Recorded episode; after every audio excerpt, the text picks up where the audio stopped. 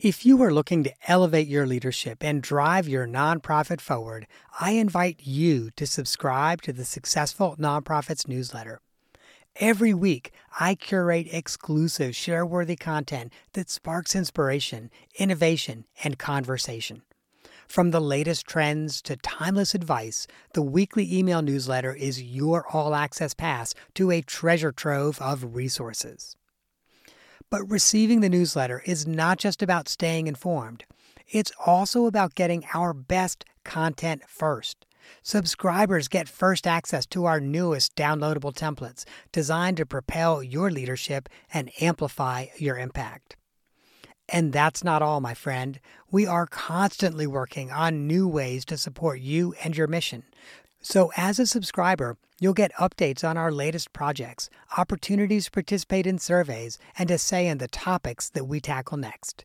You will essentially get me as a consultant, coach, and confidant in your inbox, ready to help you navigate the challenges of nonprofit leadership.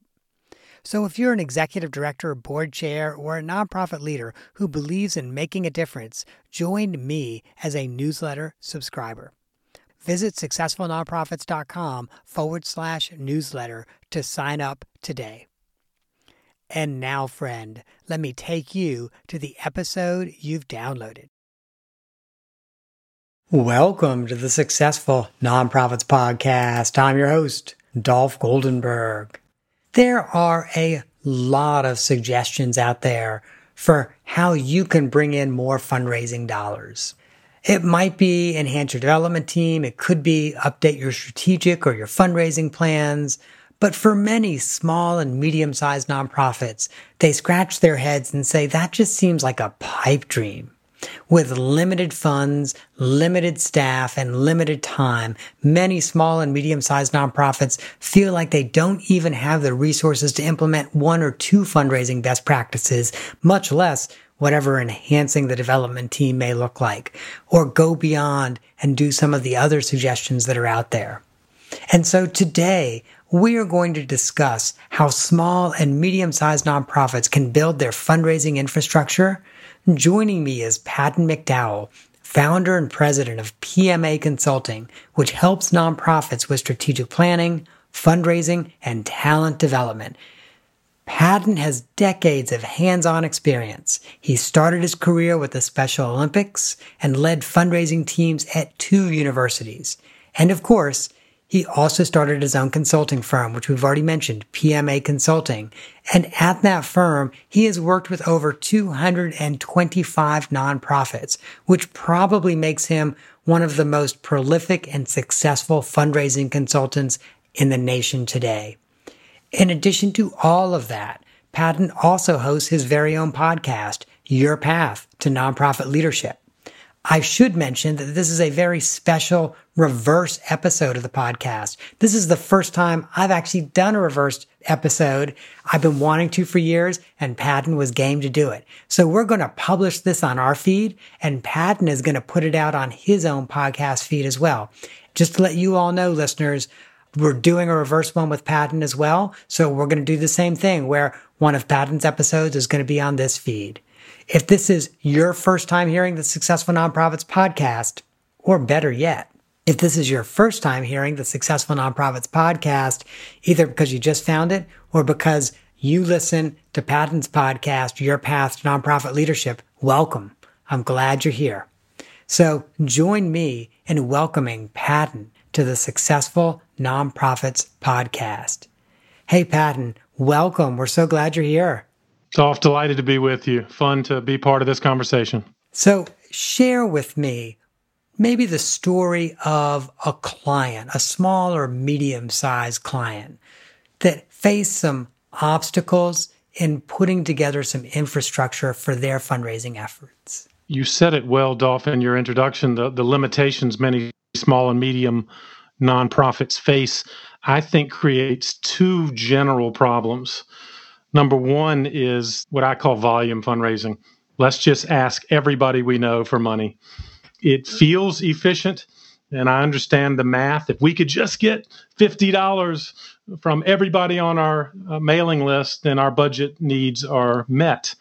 But of course, as you know, it never works that way. And so that's one of the first challenges I think organizations have to face, which is to focus. And because the second related challenge, I think, is thematic. In other words, what I would call desperation fundraising. Instead of talking about where you're going and the impact you're having on your audiences, you talk about things like meeting budget or we're not going to survive or things like that. And, and to me, those two challenges affect a lot of smaller nonprofits, and it's understandable. But I've certainly felt like they ne- don't need to fall victim to either one of them.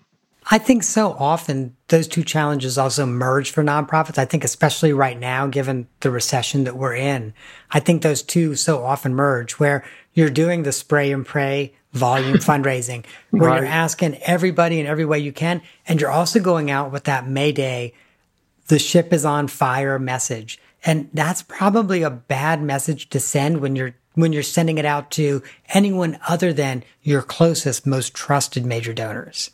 Exactly right. I mean, there are friends and family that may rescue you under those circumstances or that messaging, but you just don't inspire confidence. And and we need confidence in our donors and investors in whatever format, and that's why, again, I've suggested some ways that perhaps can help them do so. Let's unpack that because I would I would be willing to bet there are some organizations out there right now that are definitely feeling the pinch of the recession. So if they're feeling that pinch, instead of going out to the world and saying we're in trouble, what should they be doing? Well, number one, I think it starts with a focused orientation to your existing donor base. I call it the 2010 5 model 20 individuals and families, 10 corporations or businesses, and five foundations. Now, those numbers are not magic, but often they provide, number one, a framework to focus and prioritize. Instead of chasing everybody at once, let's think about who have been our most supportive donors and notice it's proportionate to, as you know, Dolph, where generally philanthropy comes from. It's with the individuals and families. Are we taking care of our most important folks?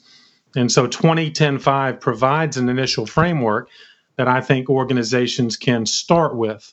Then we can talk about messaging. You know, I learned something from Eunice Kennedy Shriver when I started in Special Olympics, of course, that was a, a life and career changing experience as a college intern. But she had this formula that I still use to this day. She called mission, vision, action. I think a lot of small nonprofits articulate well what they do, and they can make a case for the activity that they provide, whoever they're serving individuals, families, organizations, and such. Where I think organizations struggle, however, is articulating their vision. And so Mrs. Shriver was really adamant about we need to describe to people what we do.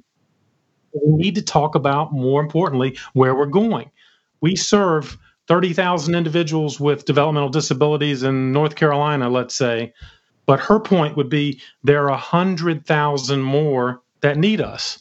And so I tell organizations do you tell the story the same way? Mission is what you do, but do you articulate vision as to the need that still exists that you're going to serve? And so, final point to complete Mrs. Shriver's formula, she always said, and again, I say this to small organizations specifically, why do you need their help? What is the action? And so, Mrs. Shriver, in this formula, here's what we do Here's why what we do is important because there are a lot more that need us. And then finally, here's what we're going to do this year to help something tangible. Patton, let's drill down on that. So you're given the example of the Special Olympics and Miss Shriver. So talk to us about the Special Olympics mission and then their vision and then their action. Mrs. Shriver was so uh, effective in articulating all three of these elements because the mission in many cases is evident for an organization like hers. When she founded it, she was very clear in articulating we are providing year round opportunities for individuals with developmental disabilities in Olympic style competition and training. And so people generally had a good idea. And I would suggest most organizations do a pretty good job of articulating that. If I go to their website, they have some form of poetry in their evidence there that tells what they do. Fewer, however, I think can articulate where they're going, their vision. And so Mrs. Shriver was quick to say, tell them what we're doing, but be able to articulate that there is still a need that we're going to meet. So, again, using an example in any state, or frankly, for any organization, you can describe how many you're serving, but there's always more that needs to be done. So, that was the vision that Mrs. Shriver, in essence, required us to be able to share. We're serving 30,000 now in the state of North Carolina, but there's 100,000 more that need us. And then finally, the action was a specific, tangible course that, frankly, a donor could understand. My investment will help you do the new program. Let's say it's tennis in Eastern North Carolina. That would help us tangibly move toward our vision. So, just to be clear, when you're saying vision, then it's not necessarily the organization's stated vision, like in their strategic plan, but for example, it is the vision of we want to serve 100,000 people a year, not 30,000 people a year. And the action we need is donor for you to make a gift that subsidizes the opening event or something like that. That's a great point. She would often, in fact, encourage us to plant a flag. If there's 100,000 more that need us in the next five years, we're going to get to half of them. And so it became a rally cry for the organization, aspirational indeed, and a challenge but to me, that was more compelling for a donor, as you and I talked about earlier, than help us meet budget or help us get through our struggles. I think donors rally around aspirational goals like that. And so the vision would be some numeric form of let's get to half or two thirds of the population we're trying to reach. Can you maybe think of a donor who really rallied around that, whether it was the Special Olympics or one of the universities you were at? Well, it was with Special Olympics. And the example I use in North Carolina was the addition of sports that could serve an adult population. Many people think of Special Olympics in terms of school age participants, when in fact, the movement is very much for all ages. And so we were able to inspire some donors who realized that adult athletes just like you and I may have run track and field as high school students, but perhaps we're not sprinting as much now as adults. Well, the same is true for Special Olympians. And so we were intent upon on providing bocce and tennis and golf, cycling, sports that suited that population. And frankly, donors understood because they were going through a similar life cycle of participation and we got some significant gifts as a result. Hmm, nice. Now, I know you're doing a lot of talent development with fundraisers as well. What are some of the greatest needs within fundraising offices and departments around building your fundraising team? Well, it, both the staff and the board side, what we're seeing a lot of is the interaction between staff and their board members as it relates to fundraising is one of the most critical needs. Not aligned and challenges from the staff side. We can't get our boards engaged, or they're micromanaging us at a level that's not productive. And so, from a fundraising perspective, the clear job description of the board member and how he or she might support fundraising efforts is often involved in a lot of our training components. Getting the board member comfortable with their ability to open doors and not feel the pressure of solicitation which I think you know scares a lot of board members away from productive activity. Also, though, Dolph, providing professional development on the staff side. We're struggling with turnover in our sector. And so it just hurts every element of fundraising if our staff continue to turn over and there's no continuity in the relationship building required. So, if we can just jump back real quick, I definitely want us to talk about staff turnover and fundraising. I agree with you.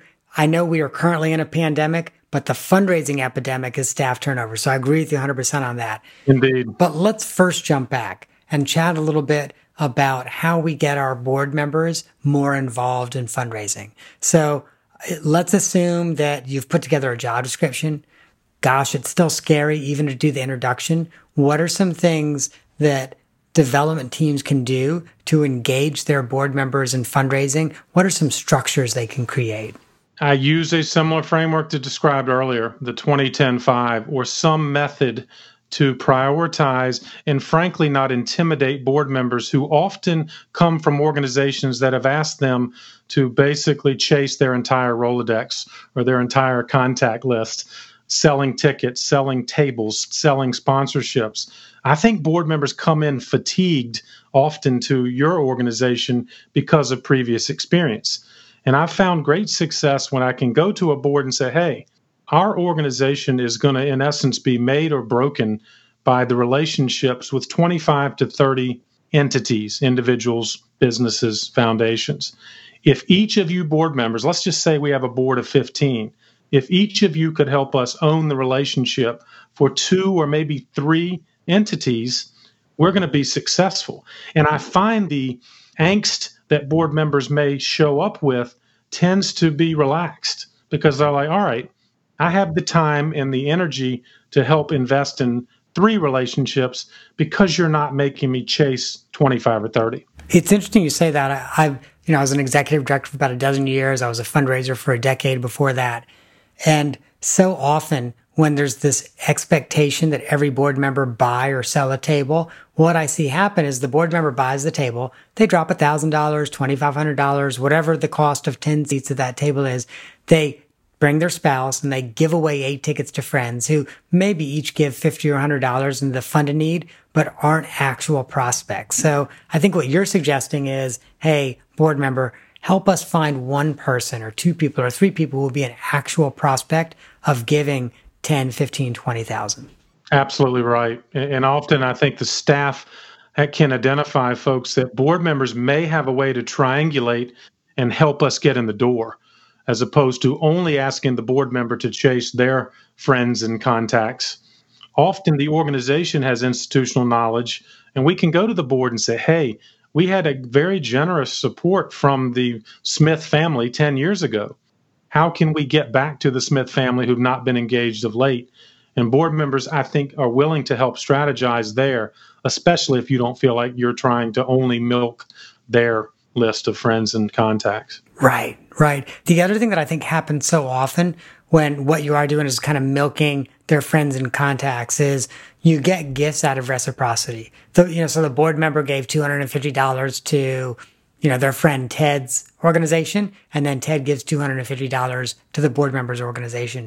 But when that board member leaves the board, you lose both gifts. You are so right. When I was leading the fundraising at Queen's University in Charlotte, Hugh McColl, formerly the Bank of America chairman, said exactly that.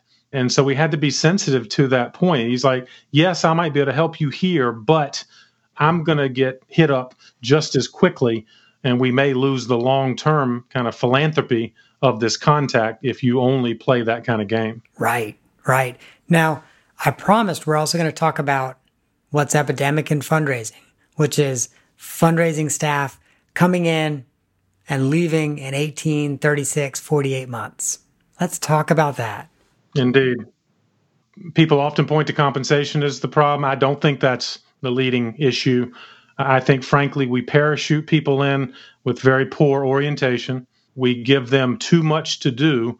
And while their passion for the mission can carry them for 12, 18, or 24 months, ultimately we burn them out with unrealistic expectations we tell them we want them to fundraise, but then we continue to pile on.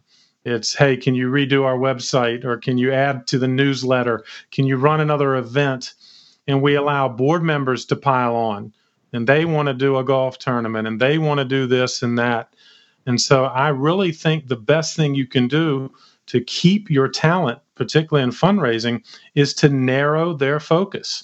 Let them actually fundraise without distraction Otherwise, there are going to be opportunities outside the current one and they're going to leave. What does a chief executive do to keep their board members from piling on to the development staff to say, oh, can you do this bake sale? And can you do this gold exchange sale? And this and that. Illustrate some of the principles of where the money's coming from. As you know, when we talk about overall giving, the money is with the individuals and families in terms of overall philanthropy in the United States So I like to demonstrate even with a pie chart because most organizations reflect something close to that. And if they don't, they need to be educated about the opportunities. And so we need our board members to understand that, frankly, nickel and diming the donor pool ultimately hurts us. And so if they can understand the great value and, frankly, the efficiency, if we can develop a relationship with a major donor prospect, that has a multiplier effect to what money we can raise. And hopefully, that we can then discourage the well intentioned smaller ideas. And if we don't, however, give our board members some activity around those major donors, they're energized people. And we don't provide them with ideas, they're going to bring them to the table. So, in, in some ways, I don't want to blame board members because it's up to us as staff to give them a focused set of activities. Listeners can't see this. You and I can see each other. I'm smiling. Last year, I kind of said that to a coaching client. It was someone who was having some issues with their board. And I actually said to the person, I think you're not giving your board enough to do. And so they're finding all these things for you to do. You need to find things for them to do. Absolutely right. And I also advise development directors to have the same philosophy toward their executive director. Agreed. Because executive directors are passionate and they're energized. And if you don't give them kind of strategic opportunities to get involved in development, they're going to keep asking you, why aren't we doing this? Why aren't we doing that? And that's also, I think, a source sometimes, Dolph, of that departure is the development director and the relationship with the ED becomes strained. Right. I will also say, and and obviously I came to become an executive director through fundraising, but so many EDs do not come through fundraising. And they really do need that development director or that lead fundraising person who sets them up for success in fundraising. Because they may have become an executive director without ever done an ask before or ever knowingly cultivated a major donor. That's so true. And I'm part of a program here in Charlotte called Leadership Gift School, which was founded on that principle. Development directors talking to the philanthropic community, the investors, and indicating that our executive directors are not as engaged in the process. And frankly, funders want to see the CEO. And so if they're not part of that process to seek investment, the organization is going to suffer. And so we've set up a cohort model where executive directors and directors of development participate together to talk about that dynamic of how they can partner more effectively. It's interesting you say that because in, in helping some organizations with strategic planning every now and then, especially those that are small and do not yet have a dedicated fundraising person, will say, well, in this plan, I really want to get a development director because then I, as the executive director, won't have to do any fundraising. And I typically say, you need to understand you're probably, you will probably spend more time doing fundraising once you have a development director. It'll be more higher level things, but you will spend more time. You will go to more coffees. You will do more cultivation work. Your workload in fundraising will go up. Could not agree more. And hopefully it'll be even more effective because a good development director is going to play to your strengths as the executive and put you in the right positions to be successful. Right, right. So, care and feeding of the development director. Here's what we've got from you so far. Yeah, sorry, that's always what I've thought of it as is care and feeding of your development director. So, the first thing I've got is give the person a doable job, not three jobs, but one doable job. Have reasonable goals for the person and make sure there's a strong relationship that's built between the chief executive and whoever's leading fundraising anything else that organizations should be thinking about to keep their fundraising staff happy and ultimately keep their fundraising staff? Uh, a big believer, as you are, in professional development. And I think sometimes executive directors are fearful if I encourage too much professional development by my fundraiser that they're going to have more career ambition and leave me. But quite honestly, even if that happens, you create an atmosphere and a culture that other talented individuals would want to join. So if you're trying to restrict your talented folks from advancing themselves, you're only hurting yourself. They're going to leave anyway. And so you're better off to create a culture that is engaged for your talent. And even if they do leave, they're likely to recommend someone to follow them as opposed to creating this vacuum that often is hard to fill. But to me, I, I see many more examples when you invest in your person's professional development, they stay because you are right. giving them opportunities. So I encourage a specific annual professional development plan and give executive directors and development directors a framework of 10 skills and experiences they can both work on, which I think is motivating and helps strengthen the fundraising effort. That is such a really good idea. And also, I think it's such a good idea as employers to think of ourselves as helping someone get to the next point in their career, not trying to trap someone here for as long as, as we can possibly keep them. Right. It's similar to desperation fundraising. It might work for a short time, but ultimately you're pulling the rug on your own organization. Right. And, and you know, for an organization to be able to point and say, oh, look, this person was a first time development director with us, and 10 years later, they're running development for this larger institution. That's impressive. And it helps you recruit talent, even if you're a $2 million organization. Could not agree more. Well, it's funny. I actually just stole that from you because you said it, and, and I was like, oh, let me repeat that because that's such a good idea. I have to own that. Like mine, like mine. Because Patton, I promise you, the listeners are thinking that. They're like, okay, Dolph probably just stole that idea because Patton just said it. But Patton, I want to make sure that we've got some time to talk about the off the map question. It just gives our listeners a glimpse into you as a person. And I know that you have mentioned you're an avid reader. Indeed. What books would you most recommend to our listeners? You know, what was transformational for me a couple years ago was Cal Newport's book called Deep Work. And I have since read just about everything else he has published, including Digital Minimalism more recently. But deep work in a quick summary suggests that we are often obsessed with multitasking, which cognitive science disproves is possible. And yet we continue to pull ourselves in too many directions.